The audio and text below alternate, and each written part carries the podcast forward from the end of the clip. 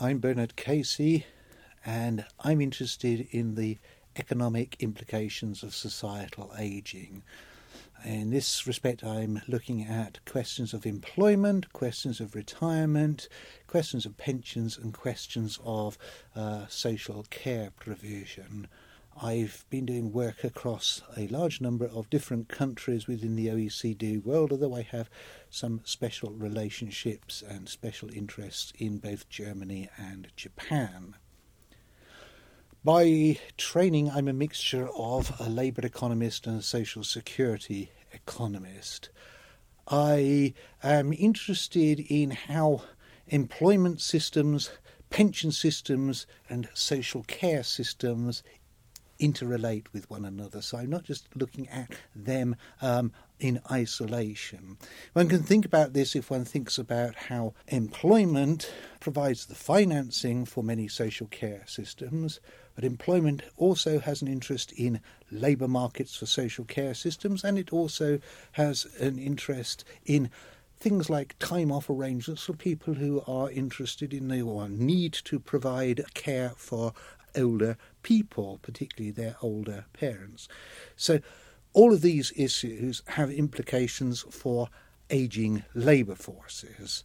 And it is labour forces ageing which is one of the concerns with which all European and most advanced countries have to concern themselves in the next decades.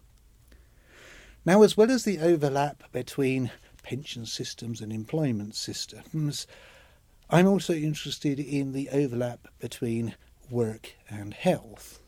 And this is important for the subjects I have mentioned before because as pensions economists, we are interested in whether people should be working longer to finance pension systems to ensure that pension systems are sustainable. There are clear fiscal um, benefits, perhaps, from people working longer.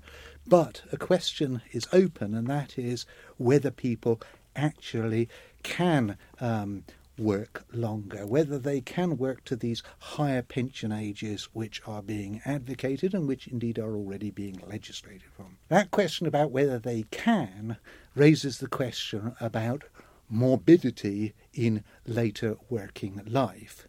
And this is something that we in fact know very little about. Morbidity in later working life covers both the question of skills and whether skills which people have acquired at a certain time as they age become obsolete, they cannot acquire, they cannot learn more skills. But it also covers questions of people's physical and mental health. Physical health, we might think, is actually improving over time, and indeed the traditional um, components of physical morbidity might be showing signs of improvement.